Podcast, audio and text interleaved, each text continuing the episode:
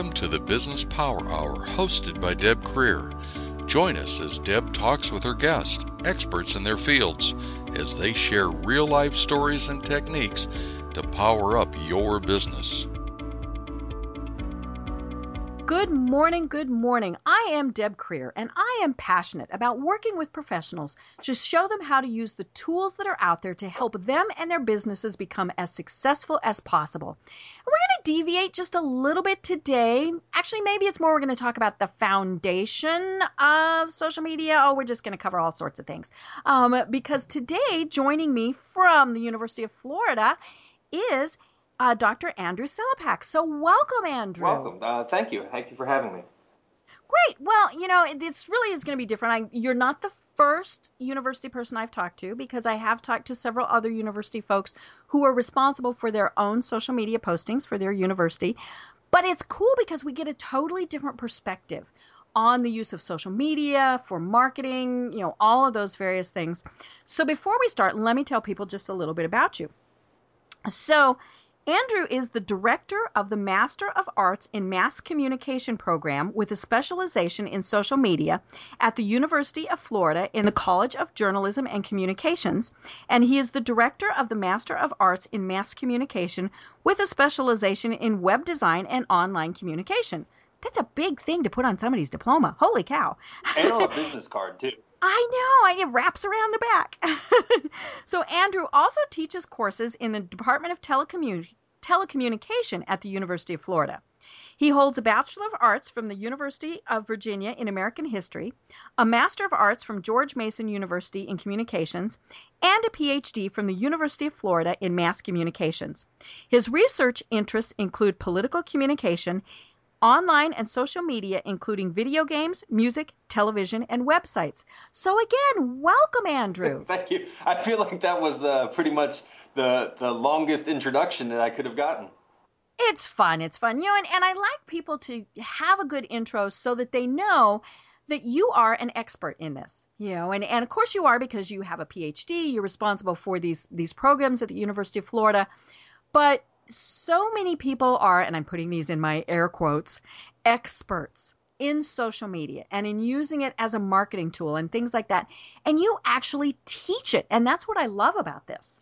Well, and that's the thing. I, you know, I, I actually, when people say, oh, well, you're an expert in social media, and I always kind of like to take a step back and go, well, no, I, I teach in this, I run a program in this, but I think anybody who really says, well, I'm an expert in social media, they might know one particular aspect pretty well. Right. But social media is such a, a, a, huge area that if anybody says, well, I'm an expert in all of it, you kind of have to give them a little side eye because mm-hmm. there's no way every, anybody can know that much about this topic that is so expansive and, and impacts so many different industries and so many different right. parts of our lives and it changes every day. Yes. You know, it seems like every time I log on to Facebook, there's something new, there's something different. You know, somebody saying, "Now wait a minute, where did this go?" or "Hey, I have this feature today and nobody else does."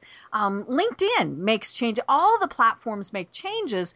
So you know, and plus there are literally hundreds of social media platforms. You know, we're we're all familiar with the big guys, but depending on your industry, depending on what you're using it for, it gets down to some pretty small niche markets and and that's the thing you know when when i look at it i mean my phone has i don't know how many apps on it at this point but it would be impossible for me to use every social media app and platform I, there's just not enough time in the day i don't I, I need to eat. I need to sleep. Uh, there's other things mm-hmm. I need to do, and there's no. You teach. Yeah, teach. Um, I was even thinking about just the major things of eating and sleeping. If, if right. I did nothing else, I still wouldn't have mm-hmm. time to cover all the different mm-hmm. platforms.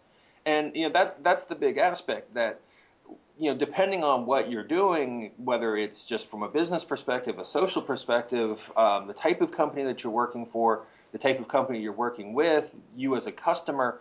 I mean, there's so many different platforms and aspects, and, and I think that's why a, a lot of people sometimes maybe just throw their hands up and go, "It's just too much," or Right. Um, you know, some people say, "Well, I'm an expert," and then you kind of ask them about certain things, and they don't quite know about you know, this mm-hmm. platform or how this thing works. And then, as you mentioned, it changes so much. Um, mm-hmm. You know, just the simple things like Instagram. I mean, Instagram for years was just this nice little thing that Facebook owned, and you could post pictures there. And you know, we've seen over the past few months how, you know, Zuckerberg's basically said, I'm taking on Snapchat because they wouldn't sell to me. And I'm going right. to add all these features to Instagram to start taking on um, Snapchat. And mm-hmm. you have to, and, and because there's so many people who use Instagram because it's owned by Facebook, I mean, it's got mm-hmm. over 500 million users.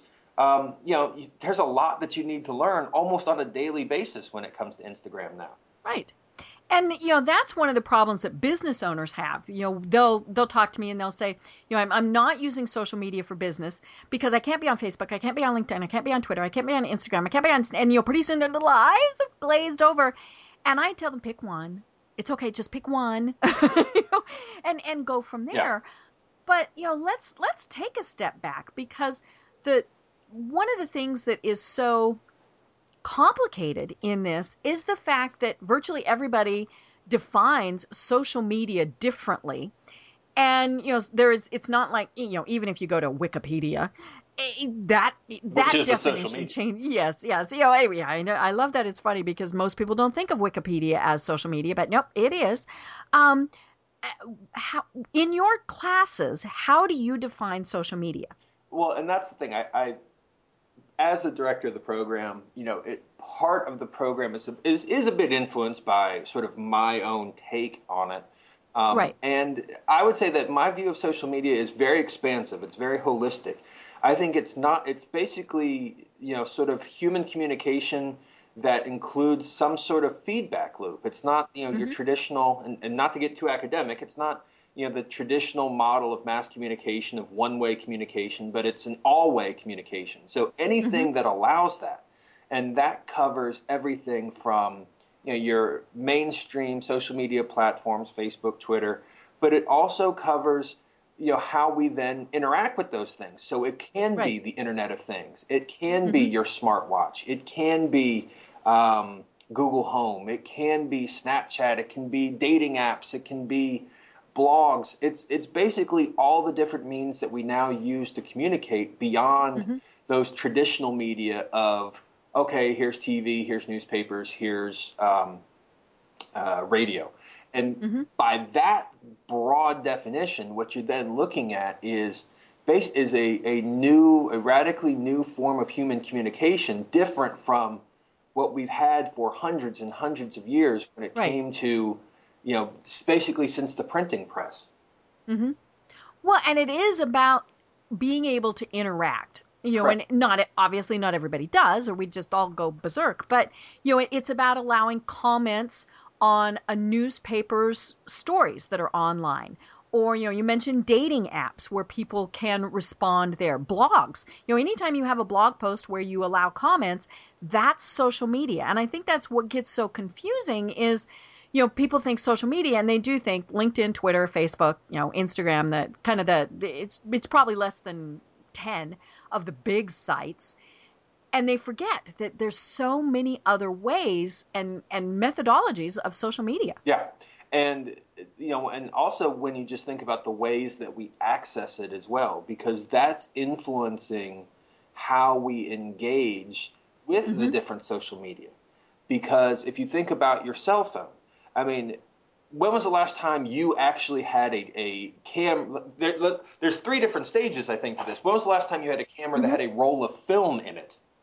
Right. yeah, it, I was going through some stuff from my great aunt the other day, and we had negatives, yeah. and and we were throwing them away because we said, you know, you, you, we can't even look at them, let alone get them printed. And, and the amazing thing is, I, a, a, couple months ago, back in November, um, I actually I had some time off around the Thanksgiving holiday. I, I went over to Europe for about eight days, and mm-hmm. I was going to bring my digital camera. And then I, I, went to Best Buy. I was like, "Well, my digital camera's a little bit older," and I, I, talked to them there, and I said, "Should I get a new digital camera?" And the guy said, "Well, let me see your cell phone." I showed him my cell right. phone. He goes.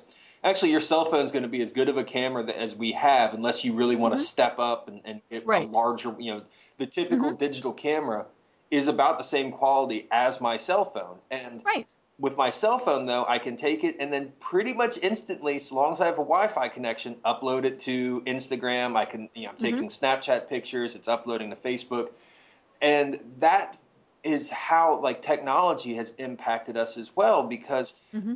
you know, the Instagram is so popular because I take a picture with my phone, I upload it Im- immediately.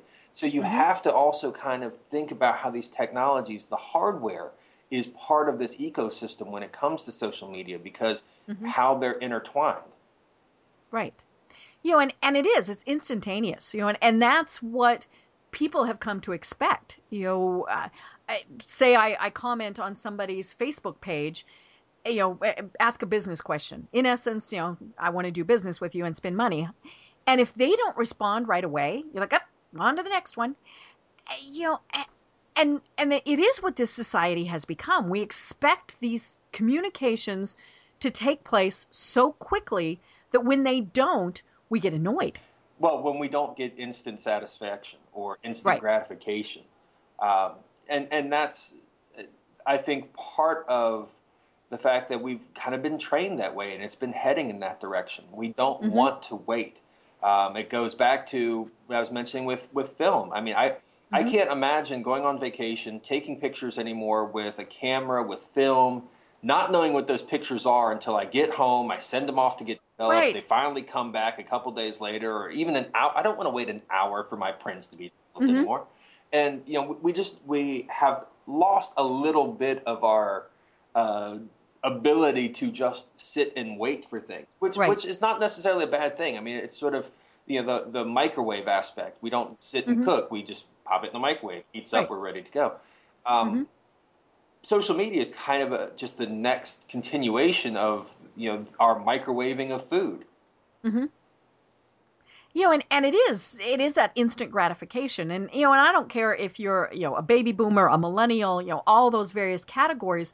We have all come to expect that you know we we get immediate feedback and it's funny because it, it, goes the other way too you know we might write a post and if somebody doesn't retweet it or share it or like it, you know, it, we're like, oh, oh, you know, oh, they didn't like me. Well, you know what? Maybe somebody just wasn't sitting there staring at their computer when you did it. Yeah, or if you, you, know, you I, I, know with a lot of students, if you post a picture to with them, if you post a picture to Instagram, you know, if it doesn't get enough likes on Instagram, they might mm-hmm. actually pull the picture right. I figure, well, it's, it's not worthy. Yeah, it's not good enough. I didn't get mm-hmm. X amount of likes. I, I have you know a thousand friends on Instagram. I should have gotten at least 500 likes on it. Why aren't people? This is obviously isn't mm-hmm. a good picture, and they'll pull it.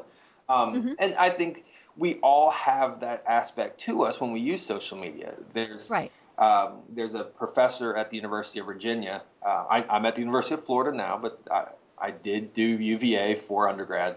Um, mm-hmm. And there's a professor at the University of Virginia who called the use of social media a form of techno narcissism.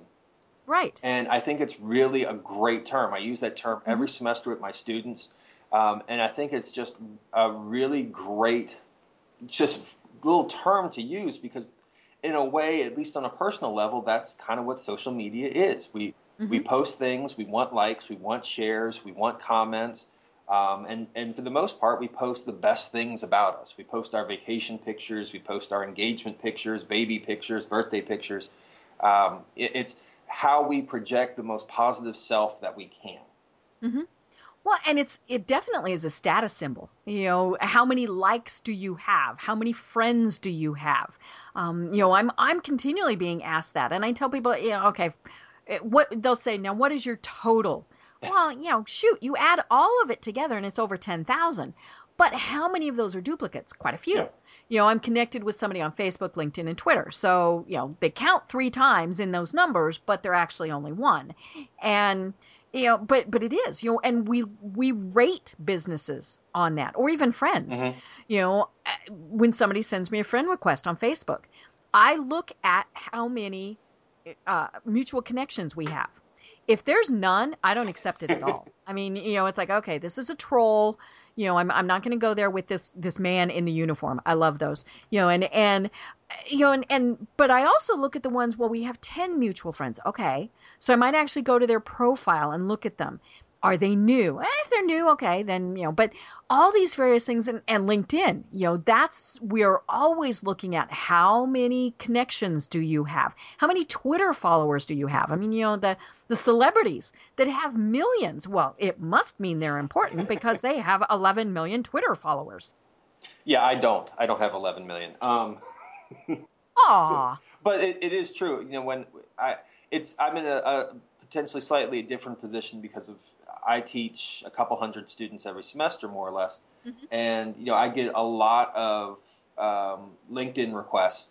And if it's, I'll look at the LinkedIn page. If it's from a student, I, am going to accept it. I, I, right. That I feel like it would be kind of rude not to accept a LinkedIn mm-hmm. request mm-hmm. from a mm-hmm. student, especially when I tell them to use LinkedIn. Yes. Um, mm-hmm. At the same time, I'll get LinkedIn requests, and like you're saying, I, am like, I don't know who you are. We don't mm-hmm. have any connections. And you didn't give me a reason. Yeah. Because then, because then you kind of wonder, well, who are you, and how did you right. find me? Mm-hmm. Well, and I tell people, you know, never, ever, ever, um, you know, like now you and I, I think we're connected on LinkedIn. If we're not, I, you know, I send a connection very soon, and hopefully you'd remember me. But I, you know, anybody else, I say you absolutely have to personalize that request. Mm-hmm. Because you know maybe it's somebody you used to work with, maybe it's somebody that you met at networking two you know two weeks ago we don't remember. You know, that's kind of the, the other thing with all this constant bombardment of information. I don't remember who I met yesterday, let alone somebody I might have worked with four or five years ago. So just be polite and remind me who you are and why you want to connect with me.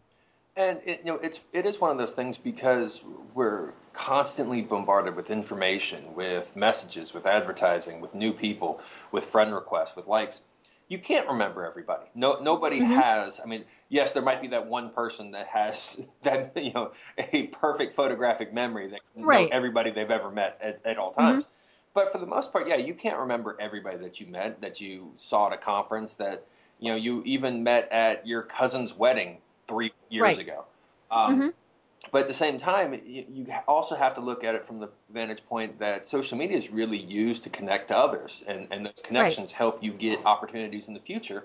So then you you do get these requests, and you suddenly think, well, maybe I should go ahead and accept because mm-hmm. this might be somebody who maybe in the future could help me accomplish something, not necessarily right. get a job, but you know, and, and most of us now we live in such a connected world that a connection on social media is not about necessarily finding a job, but I know, and and my, what I do, I'll have people I connect with on social media who'll send me a message. Hey, my company is uh, looking to hire in this particular area. Do you know anybody?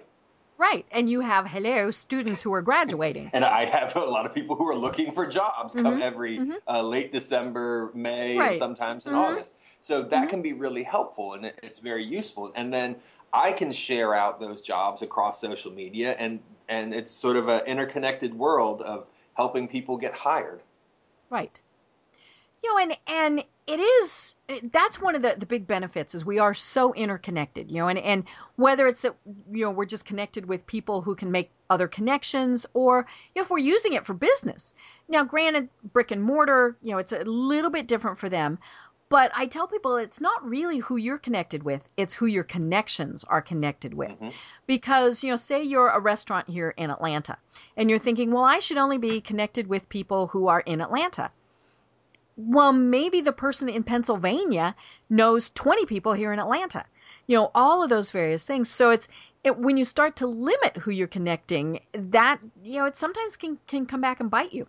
Well, it's, I mean, it's also the fact that we, we just have you know more than probably any other generation in the past the ability to travel. So right, I'm in Florida, you're in Atlanta, but there's no reason. I, it's a five hour drive, and mm-hmm. I can go to Atlanta basically any day that I want to. And so, mm-hmm. yeah, you might not think about the person who doesn't live within a few miles of you if you're a business, but there's people who are constantly traveling to where you're located. And at the mm-hmm. same time, there's nothing that stops somebody from putting a Yelp review or putting an, uh, any type of Google review, Angie's List, anything like that for your company, your business, even if they've never been there before. And we've right. we've kind of seen that happen for different organizations, different companies when any type of uh, controversy pops up and suddenly they mm-hmm. get all these negative reviews from people who have never even been in their business. Right. And that's why it's so important to, you know, constantly monitor what's mm-hmm. being said about you, even if you don't want to participate. You know, you still right. need to monitor what's being said. Mm-hmm. You know, and that's so important in the business world because, as you said, these may be false uh, reviews, all those various things, and you know, businesses tell me that all the you know I don't have enough time to be on social media, and I you know and and I said, well, they're probably talking about you anyway, so don't you want to be part of that conversation? And then that is where they discovered that they had negative reviews or positive. I mean, you know, if it's a good review, hello, thank them. You know, that's and and I tell people that's where it's so important to acknowledge it and and say, you know, what's going on. You know, I have clients that when something bad happens, you know, they they respond immediately. And and it's they respond with a high level person so you know you know that your complaint was heard and acknowledged by somebody who really is important at that organization. You know and for the most part people just want to be acknowledged. You know when especially if we complain but even if we're we're you know praising you say thank you or i'm sorry we're going to fix it and that does wonders. And you know i, I, I can give you an anecdotal uh, example of that. Uh, there's a particular shoe company I, I, have purchased a few of their uh, I'll say that I've purchased a number of their shoes. Um, mm-hmm. I have way more shoes than I possibly need. Um, mm-hmm. But they were a little bit older, and they. Uh, I was walking uh, here on campus. I was walking to class. While I was walking, the, the soles, for some reason, on both fell off. oh no! Uh, while I was walking to campus, got to class, um, and got to and class, you were barefoot. And one of my students took a picture mm-hmm. of my soleless shoes. Uh-huh. And I, I actually tweeted to the company the picture, and I said, "Oh, my my soles fell off." And they they within almost minutes they tweeted back to me, and they said, "Hey, we're sorry to hear about that. That's terrible. Here's an email address. Please contact us."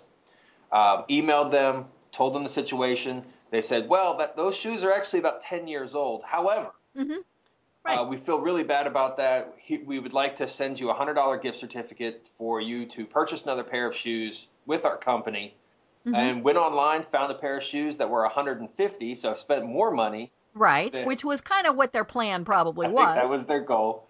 Um, and you know, I continue to wear their shoes, buy their shoes, own their shoes. Mm-hmm. In fact, I'm wearing a pair of their shoes right now. Uh, mm-hmm. And that that's the thing. Like when you feel a company is responsive, you then develop loyalty, and that's. I mean, mm-hmm. we all develop loyalty to companies, develop loyalties to brands. That's Right. That's your Coke versus Pepsi argument. That's your, mm-hmm. um, you know, all the sort of classic examples. Are are you a Ford person or a Chevy person? Do mm-hmm. you uh, is it Miller Lite or Bud Light? We develop kind of the, the uh, loyalty to a brand. There's a brand mm-hmm. expectation that we buy into, and when a company has very good customer service, especially when it comes to customer service over the social media, our mm-hmm. brand loyalty becomes that much stronger when we feel like we've right. been, you know, kind of we've, we've gotten a response that someone mm-hmm. cared. Because we want, if we connect to a company, we connect to a business, we connect to a brand, we're doing so because we think they somehow care about us. There's a, mm-hmm. a bit of a parasocial right. relationship that we develop with them that, you know, this, this, conglomerate, you know, that we think really cares about me. And when mm-hmm. they can demonstrate that, even on social media, it, it kind of makes us feel like it's true. Mm-hmm. Well, because it comes back to that social aspect, you know, and and social media has changed customer service so much that it's just incredible. And, and especially with complaints, because when you get mad, you've got your phone and you immediately go, you know, and, and five minutes later, when you're calmer, you're thinking, oops, maybe I shouldn't have said that. But you know, it, it is one of those things where if a company isn't monitoring that, and obviously it depends on your industry and, and things like that, because, you know, sometimes a 24 hour turnaround is not a big deal. Sometimes a 15 minute turnaround is, is what's needed. But, you know, it, it is, you know, it's, it's what we said. We expect that immediate gratification. And that's going to, that's goes kind of full circle to what we were talking about earlier. Um, it's because we we have this desire to have someone listen. Um, we have right. this desire to for someone to care about mm-hmm. what we have to say. Um, you know, looking from you know, if you, if you go back, say, twenty years, twenty five years, you know, if if you watched a TV show or if you read something in the newspaper, you heard something on the radio, you called into the station or right. you called into the paper, you wrote a letter to the editor and mm-hmm. maybe somebody would read it maybe somebody would answer your phone call maybe your letter to the editor would get published the next day in the paper that's gone now because instead we now comment on facebook i just heard this right. news story and here's my complaint or mm-hmm. I'm going to uh, tweet back to the story that, that the news organization just posted on Twitter. Um, mm-hmm. You know, we expect that our voices will be heard. We we don't have we, we have no belief now that every one of we basically have a belief that every one of us have a voice that should be heard, whether right. that's right or wrong. Uh, mm-hmm. We do have this belief that my voice should be heard.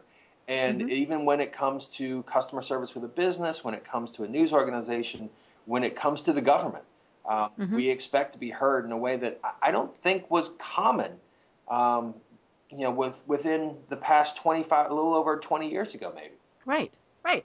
You know, and, and it is true. You know, you we did used to write the letter to the editor and, and all of those things. And and you know, and I'm a PR person. You know, that is what my training is. And and just that whole thing with how it's changed. I you know, I had uh, an editor, uh, a, a news desk director back in Colorado who said, you know, don't email me with a story idea, don't call me, don't do anything, tweet me if you can't tell me in 140 characters why I should care about your story, it's not worth it. And I was like, yeah. I was like, okay. Okay. I think that might have been a little bit kind of a lazy editor. That was that was an extreme, yeah. but you know, it is something that really has changed how public relation works, how marketing works, all of those various industries. And I love that you are teaching it. Um, you know, I taught at Metro State University in uh, Colorado, and it's been you know five six years ago that that I taught there, but we didn't even mention social media in the business communication classes, and you know, and, and it was funny because that was what I was doing for a living, and I was just baffled with the fact that the textbooks it wasn't the department, it was that the textbooks hadn't caught up to the fact that social media was a tool that we needed to really be talking about. Well, and and that's one of those things where right or wrong, sometimes you know it it depends on who's writing the book. Um, mm-hmm. you know, if you have somebody who's writing a book who doesn't use it, then they won't think about including right. it. Um, mm-hmm. and I also kind of feel like, uh, you know, with a lot of my classes, I, I, actually will rarely use textbooks from the perspective that, uh, let's say, starting, you know, right now, I decide I'm going to put together a textbook on, let's say, public relations um, right. and or business. Well, mm-hmm. it's going to take me a couple months to write. Right. It's going to take me a couple months for it to get published.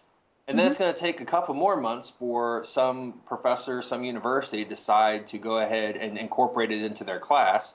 Mm-hmm. Then it's not until the next time the class is actually offered that they're actually going to make it assigned reading. So it right. could be a year, a year and a half before that textbook is actually read. And as mm-hmm. we've been talking, I mean, everything can change so quickly in right. these areas that mm-hmm. after a year and a half, it's pretty dated. Right. You know, even if it's just the, the images that you used, you know, they've they've changed the layout of the pages, all of those various things. And I, I've seen that sometimes with, um, you know, the dealing with students is that they'll sometimes pick up on the wrong aspect. They'll pick up on the aspect of, well, this particular thing in the article that you had us read, it's old. Like we, Facebook mm-hmm. no longer does this. And right it's kind of like, well, that's not the whole point of the article. The, yeah, the concept is.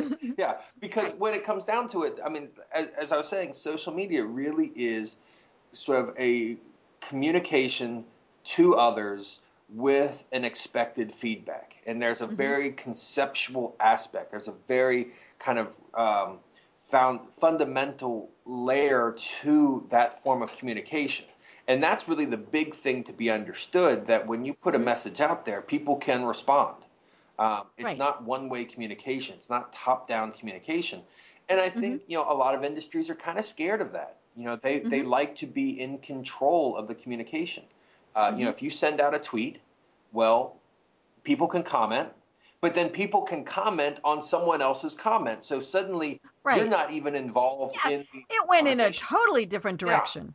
And and I think a lot of businesses might be a little concerned that they don't have the control over the conversation.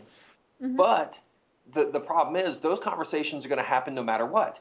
Right. And you can either kind of bury your head in the sand, and I, I would say I would like to believe, and and and I would have to hope at this point that most companies and businesses they they may not know how to use social media, but at least they know that they should um, right. and that it's not something that can be avoided or you mm-hmm. know they can't look at it as some kind of fad. Now, mm-hmm. you might be able to look at specific uh, platforms as a bit more fad than others. Um, Google Plus's reign uh, is not exactly what it was. you know, but at the Google Plus. yeah. Um, but at the same time, I mean, I, I still will put things on the Google Plus because you know until I understand what Google's algorithm is, I know that Google Plus probably is going to get a little bit of a bonus in their right. search results. It's their toy. They're going to give it a bonus. Yeah, they love their own stuff. Um, mm-hmm. And I'm I'm a Google person. I have the Android phone. I have Google Home. Um, you know, so I, am a Google person, and mm-hmm. for that reason, I'm going to use the Google products. Mm-hmm. And I know that if they're going to give it a little bit of a bump, as minor as it may be, it's still an important thing for me to use. Right. But at the same time, if I spend five minutes on Google Plus, what five minutes am I not spending on something else? Mm-hmm. And that's, I think, where businesses and business owners and small business owners, that's what they need to kind of realize. It's not that you should avoid, it's not that you should only, you know, kind of figure out, well, which one is the best best one for me to use. What you just need to kind of realize is there's only so much time in a day. There's only so much mm-hmm. time that you can put towards this particular thing. And if you're going to do it yourself, you've got to prioritize. Right. And prioritize means, you know, figure out the best way to reach your target audience, your target mm-hmm. customers. Mm-hmm. And obviously, some platforms are better than others to reach your particular audience.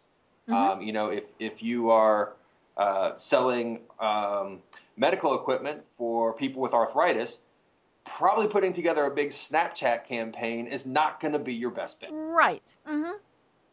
But if you're trying to reach, you know, 13 to, if, if you're trying to reach young kids, if you're trying to reach, you know, sort of 13 to 21 year olds, Snapchat would be an incredible place to put your stuff as opposed to maybe Facebook. Mm-hmm. Well, and you know, it, it is something that it, it's just another marketing tool. Mm-hmm. You know, people ask me, well, how did you get into teaching people social media? And I tell them it's because I'm a marketing person and it is a marketing tool. It's all about finding out where your potential customers are. You know, you might think Facebook is the greatest thing in the world, but you're right. If that's not where the potential customers are, then don't spend your time there. Well, I mean, and, you know, uh, the metaphor of a tool is exactly right. If you think about, you know, the classic construction worker with their tool belt. Mm-hmm. They don't right. have every tool in their tool belt because mm-hmm. they don't need some of them. Mm-hmm. You know, mm-hmm. depending on the type of job that they're doing, those are the tools that they need. And do they sometimes have to go get new tools or borrow new tools? Yes. But you right. don't show up to the job site with every tool ever made and mm-hmm. expect to use every tool for a particular job. And whether mm-hmm. it's public relations, it's advertising, if it's working in the news industry, if it's basically communicating not every tool is appropriate in every situation, nor do you maybe ever need every single tool for whatever your occupation is. Mm-hmm. You know, and, and and I love the fact that you mentioned, you know, that you could borrow that tool. Well, maybe it does mean that you outsource if you're a business. You know, all of those various things. And and there are plenty of people who, you know, what I've seen um, with our with our students is there are a lot of students who just want to freelance. They want to do little mm-hmm. freelance jobs. Right. They don't necessarily, and, and it goes back to the fact that the world has changed, you know, mm-hmm. and, and the, the metaphor or the idea that, you know, you, you finish up with school and then you go work at a factory making widgets for 30 years, then you retire with a mm-hmm. gold watch. I don't know when that was true, but it's definitely not right. been true for a long time. Mm-hmm. Um, you know, people switch jobs, they change jobs, they're more mobile, they, they move, they work remotely, they freelance. Um, and these are things that, you know, if your business is, if you don't have, if you can't afford to have somebody dedicated to be doing this, well, you can hire somebody part time to freelance and, and perform right. this for you. And mm-hmm. we have a lot of students, that's what they want to do because it can be mm-hmm. done remotely. Um, you know, you don't actually have to hire somebody who even lives in your town. That might mm-hmm. be helpful because they might know your customers a little bit better. You right. can meet them face to face. But it's completely unnecessary to actually have somebody in your town doing mm-hmm. your marketing over social media. Right. You know, and and long gone are the days when you had to have them physically in that office. As long as you've got good communication with them, it doesn't matter where they are. And I guess where that's even I guess most more relevant is for our program. Our program's online. So our students are not only around the country, they're all over the world. Mm-hmm. So cool. we are teaching students how to communicate while also communicating to them all over the world. They're not sitting in mm-hmm. a brick and mortar classroom. Now, I teach right. brick and mortar classes, I, mm-hmm. but I, I, also work with a, a, graduate distance program where mm-hmm. it's students meeting basically through a, the media channel of their computer, through their right. webcam, through a, learning management system, um, through social media. We do all mm-hmm. sorts of things where we interact with our students um, through social media, and and that's true not just for our graduate distance program here at UF, but that's when I'm dealing with my undergraduate students at UF. Mm-hmm. You know, I'll get messages on Twitter, I'll get messages on Facebook, I'll I'll get all sorts of messages, students asking questions. And mm-hmm. it's just the way that we communicate now. Right. Well, and you know, it comes back to that immediacy thing. You know, you're sitting there with your phone in your hand. And you know, so you can send a, a tweet, just say, "Hey professor, I'm running late."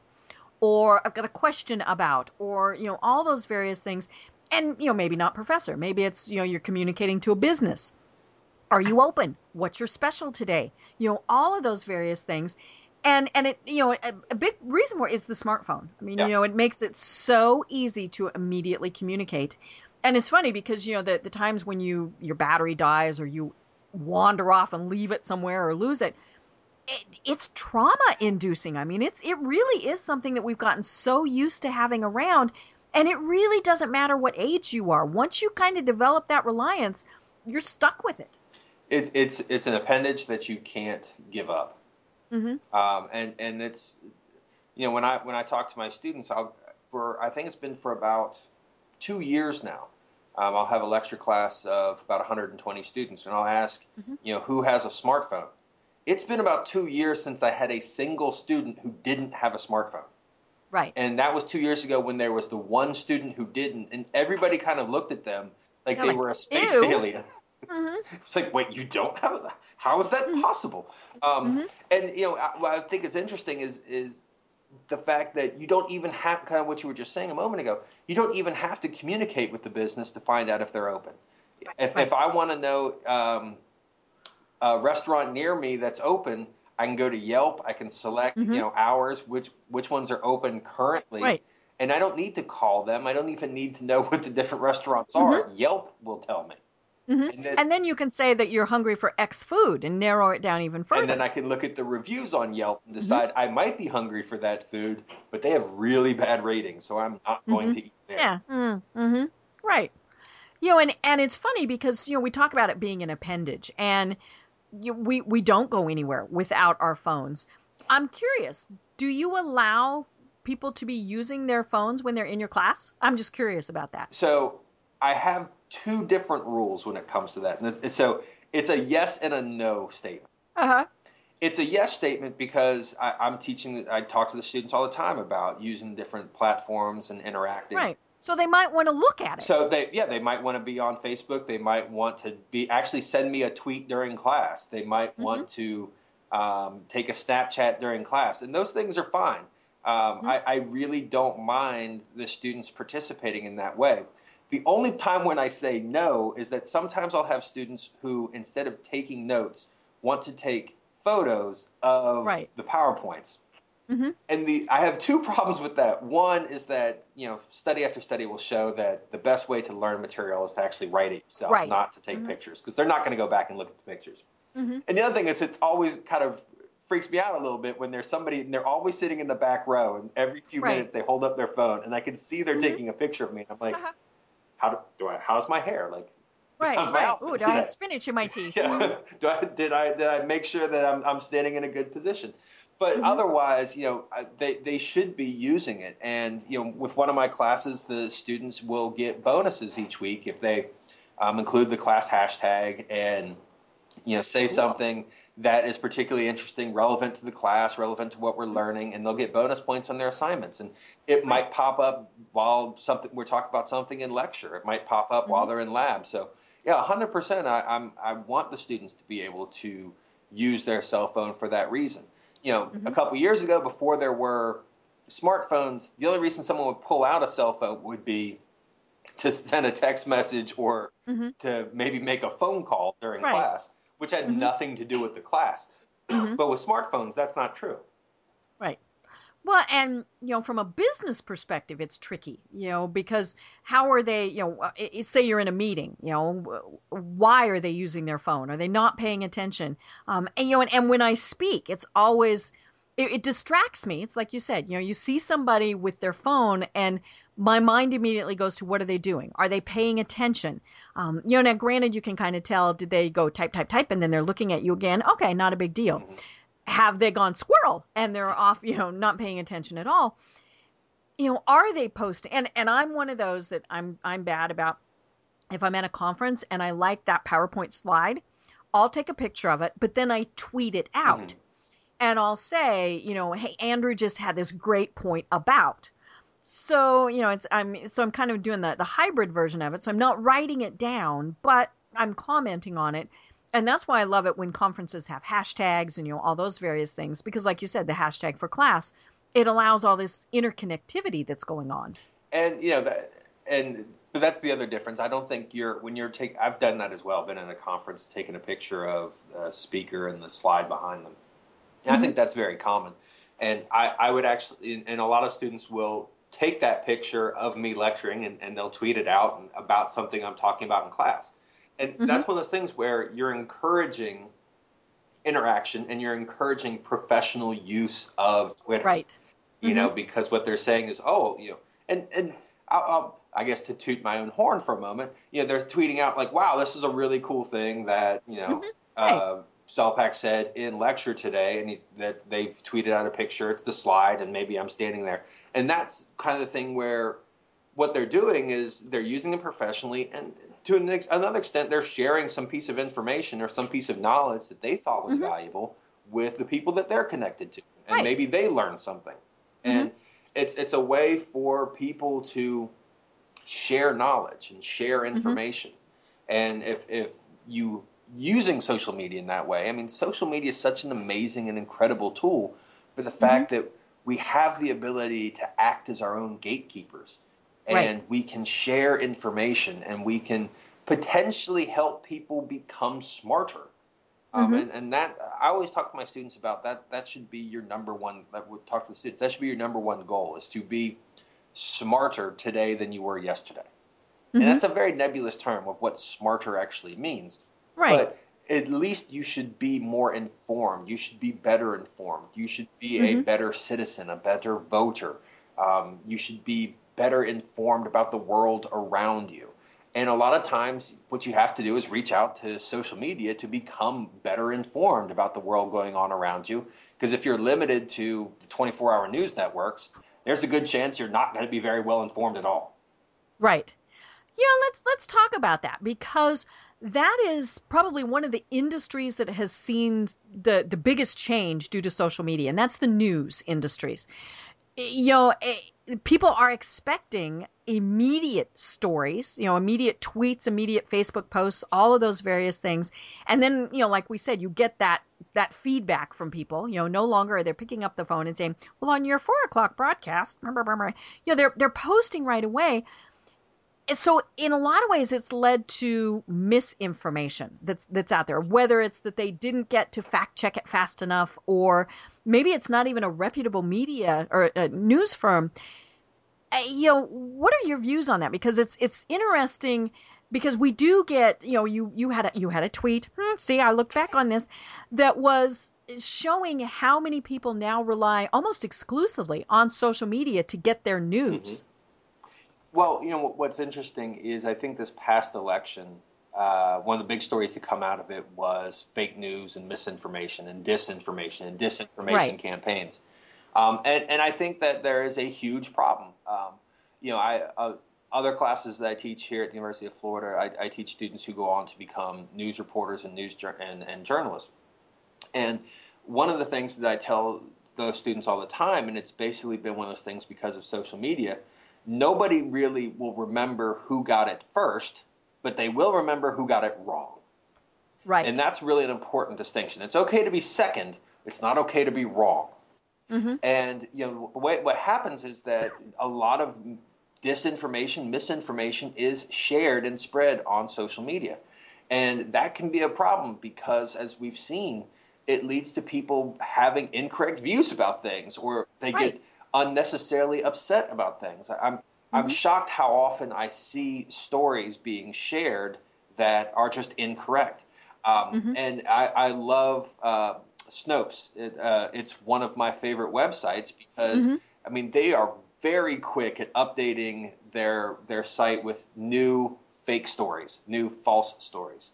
Right. Um, and what's interesting is after the election, and it, it, you know, there's been a lot of talk about well, is it this group or this group, and how did it impact the election? And in reality, it, who did it, why it happened, um, is not the big issue. It's the fact that it did happen, and that it's mm-hmm. continuing to happen, and people need to be aware of it, and they need to be conscious that there are fake news stories being promoted and pushed, and a lot of times mm-hmm. it's you know clickbait and what have you.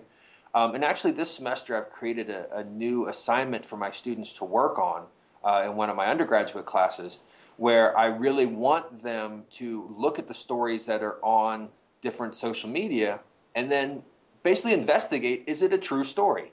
And you right. can look at Snopes, you can look at PolitiFact.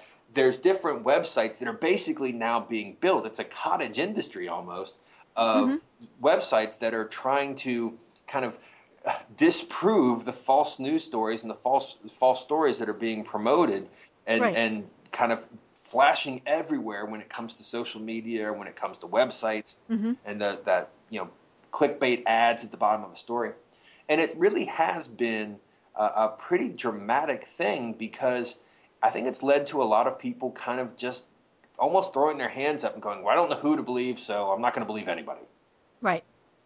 Well, and of course, the tricky thing is, even with the, the fact checkers, they might have a bias. Yes. You know, and, and so you have to fact check the fact checkers to make sure. And I mean, you know, that's, I, you know, I, I love the people who, well, you know, so and so reporter has a bias or this newspaper has a bias. That's human nature.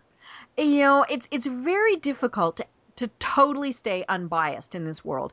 So you just have to take into account, okay, well, they're leaning liberal or they're leaning conservative, and that's how the the, the story is going to, to come about. Well, what's interesting about that is while I was doing my master's degree, I actually did uh, I did, wrote my master's thesis on that very particular topic, um, mm-hmm. and it's a topic that I've I've looked at and researched since then. And what we've found and, and, what what's been found in research and, and from you know looking at that specific thing is interestingly enough if, if you show an individual who's a partisan liberal or, or mm-hmm. conservative right. if you show them a story that is 100% balanced 100% even mm-hmm. they'll actually look at it as a biased story because right. they'll look at 50% of the story and go well that's just the god's honest truth and then 50% uh-huh. of the story well that's just liberal you got that wrong. lies uh-huh. so the problem is even a, a well balanced story still comes out looking as biased. The only mm-hmm. stories that don't come out looking as biased are the ones that actually are very biased, but they right. confirm the biases that we already have. Mm-hmm. Right. And well, that's sort and, of where we have that's where we are at now because I think you know if you look at it and, and this is maybe getting really far down the rabbit hole, um, we just don't have the same trust in institutions that we did before. Um, right. You know, who do we trust? I, I'm not sure who you know. We don't trust. We don't have Walter Cronkite yeah. anymore. We don't have Walter Cronkite, and and you know, basically, I, I would say since uh, the Nixon years, we don't really even have trust in government officials anymore. Right. Um, right. So it's basically who who's left, and mm-hmm. the the answer is I'm not sure. Mm-hmm. You know, and and that's and we do look for news media outlets that go with with our views. You know, that's why CNN and Fox News are very different. You know, and and anybody who thinks that they're you know that they're not biased you know yes they are. Um, you know and and and it's funny because there are people who just absolutely swear by one or the other because it matches their view. Are they misreporting the stories? No. You know they're just putting their i'm not going to say spin they're they're putting their perception on it. And you know the the problem comes on when it truly is a fake story or it's an an entertainer. You know, Rush Limbaugh, Jon Stewart, all of those folks, they're not news reporters. They're not journalists. And they don't promote themselves as being. I mean, you know, that's that's the thing. But people take them as being real. You know, the number of people who thought that Jon Stewart was a true journalist just baffles me. You know, he's funny. you know, and and you know whether you liked him or not, what he was doing was really pretty entertaining. But it was that it was entertainment. Well, and you know, the, I think one of the things that people also forget is that for all the praise that gets heaped on Jon Stewart, he actually had a fairly small audience. Mm-hmm. Um, you know, I think his like his biggest audience was only about three million people, um, mm-hmm. which in a country of three hundred million people is right. a tiny, tiny fraction of that. But they were a passionate three million. Yeah, and, and, I you know I was one of those three million. I I, mm-hmm. I, I remember Jon Stewart when he was still on MTV, um, right. hosting shows on there, and you know so I've been watch I watched him for years. Uh, mm-hmm. But at the same time, I, I like what you were saying because it, it, it does kind of lead back to what we were talking about. When I talk to my students, I say, look, in the morning I'm eating breakfast. I switch from CNN to Fox News to MSNBC. I go back and forth between all mm-hmm. three, depending on who's on a commercial break. Mm-hmm. And it gives me a little bit of a fuller picture. Right. Right. But at the same time, when I really want news, I'm on Twitter. And mm-hmm. I'm on Twitter because on Twitter I can follow the BBC, I can right. follow uh, the AP, I can follow France 24, I can follow uh, a lot of international news. And, and mm-hmm. you know, Americans, we really don't know much beyond our own borders. Mm-hmm. And social media, and particularly Twitter, allows me to get those stories in a way that the 24 hour news networks are not going to give me. Um, right. Or even you know CBS Evening News, which I, I mm-hmm. think four people watch anymore.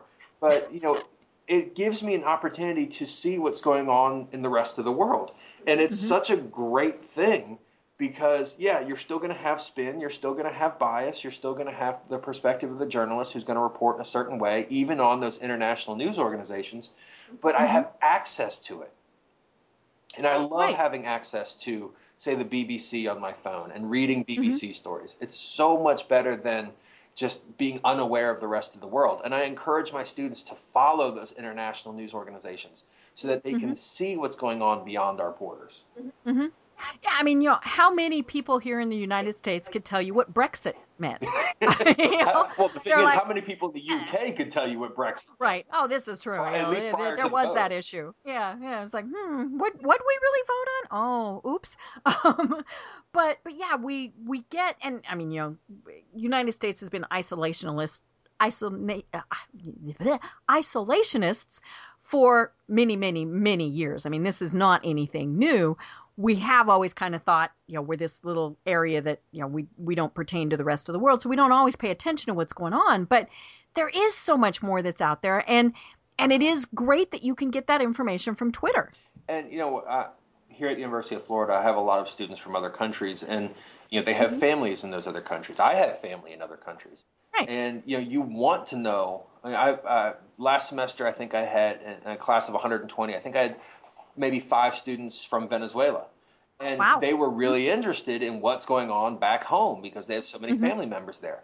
But if you turned on the three net, you know, three 24-hour cable networks, there was nothing about Venezuela. Right. If you turned on, you know, the, the regular networks, there was nothing about Venezuela. They had mm-hmm. to go to social media to mm-hmm. find out what was going on with grandma, what's going on with my aunts and uncles, what's going on with my mm-hmm. cousins. And, you know, you want to know. And it, mm. it's a really important thing because – as much as you might hear in politics of, of wanting to be isolationist, we are still really connected, particularly in this country, because so many mm-hmm. people are from somewhere else.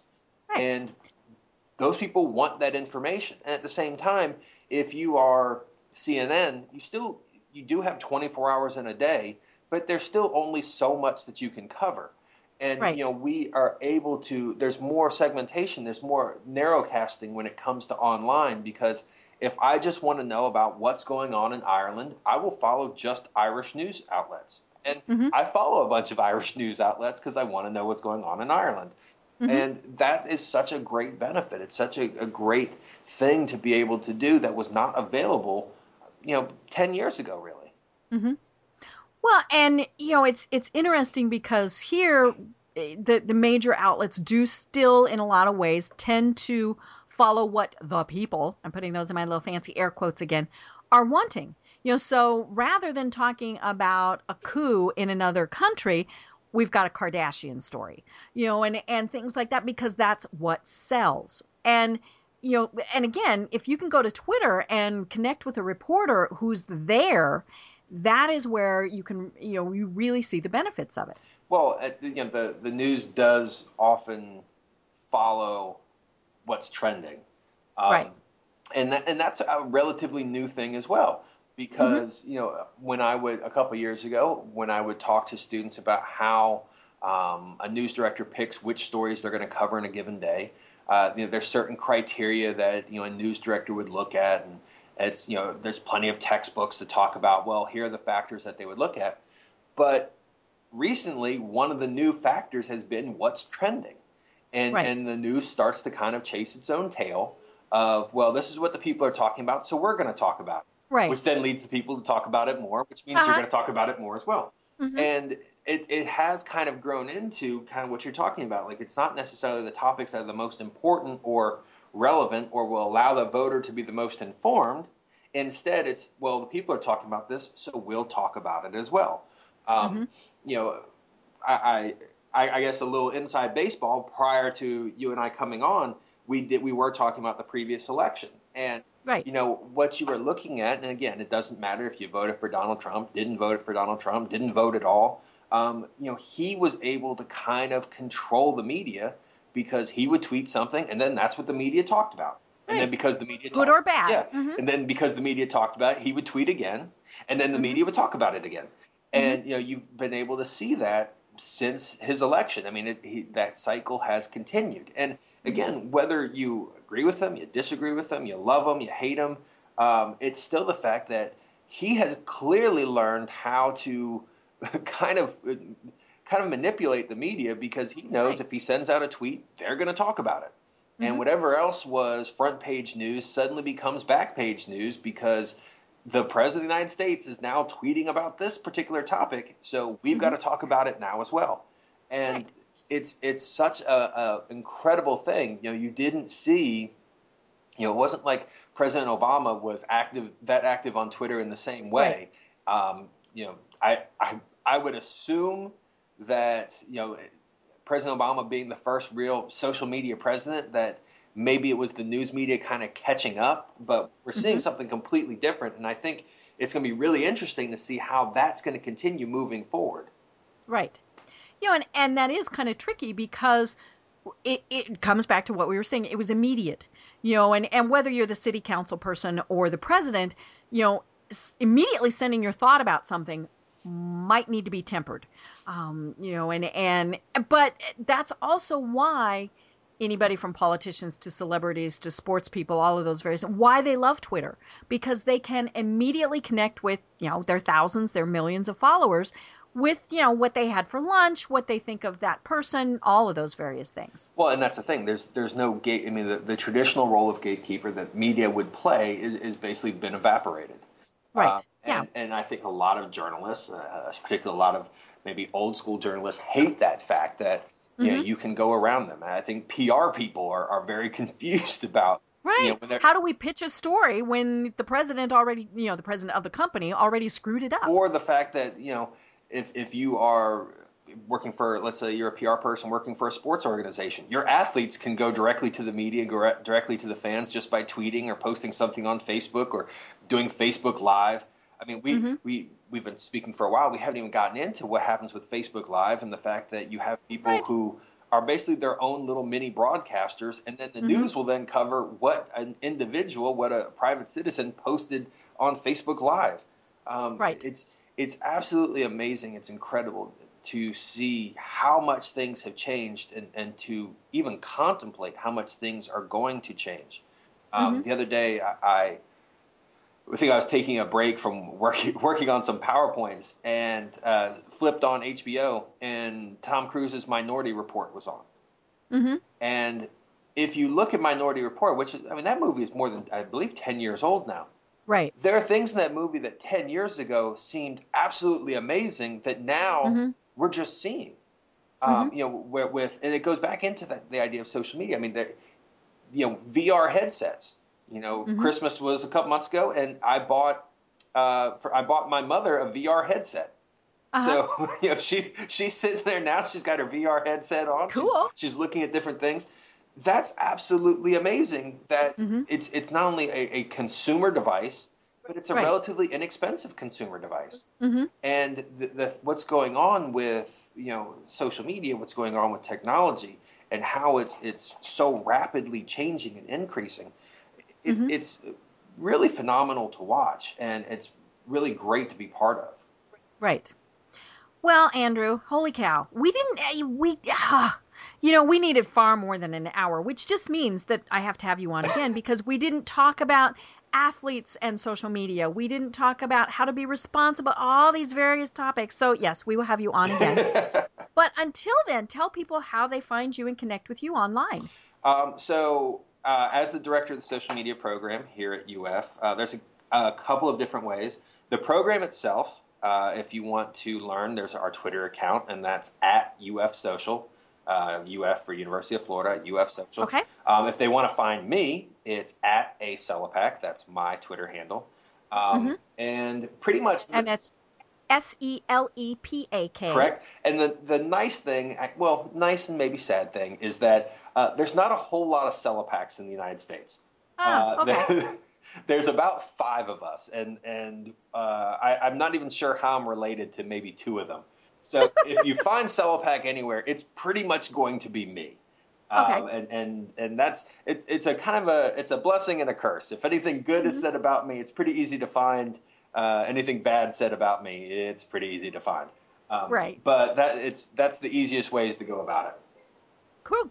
And your website is a selepak.com. So again, that's a s e l e p a k.com. Mm-hmm. Great. Well, Andrew, I've been having a great time talking with you, and this really is something that I could talk, you know, for hours and hours about because it's so fascinating to me, and I hope that our listeners today found it just as interesting. I, I you know, it was great getting to talk to you about these things, and, and you're right. Like I, I, I, feel like there was a bunch of things we didn't even get to. Um, and you know that's one of those things. It's it's such an interesting and, and fun topic that you could you could speak for hours, just as you you could speak for hours. Mm-hmm. Well, I am Deb Krier. I've been having a great time talking with Dr. Andrew Selepak. And until next time, everyone have a great day.